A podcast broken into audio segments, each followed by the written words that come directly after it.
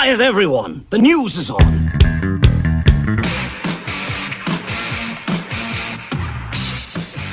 A Tom Petty tribute album is on the way, but it's going to be a country album. It will be called Petty Country, and some of the artists who will be performing on the album paying tribute to the late great Tom Petty include Willie Nelson, Chris Stapleton, Luke Combs, George Strait, and more. Petty Country will be out May the 31st.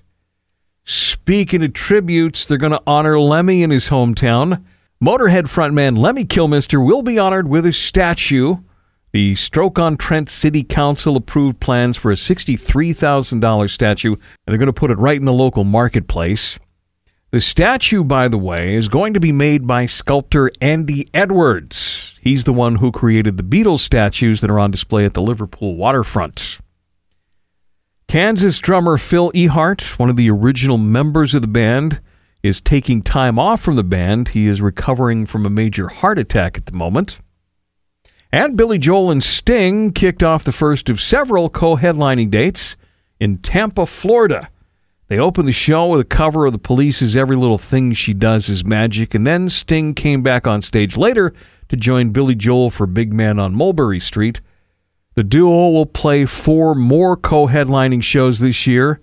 Unfortunately, none of them are going to be anywhere near us. One's in San Diego, one's in St. Louis, one's in San Antonio, and the last one will be in Las Vegas. And finally, the late Jimmy Buffett's old car just sold at a classic car auction in Greensboro, North Carolina. The 1963 Ford Falcon convertible went for $258,500, but it also came with Buffett's surfboard and a signed guitar. And that's your music news. Remember, if you miss it, it's available on demand from our website, thebusrocks.com.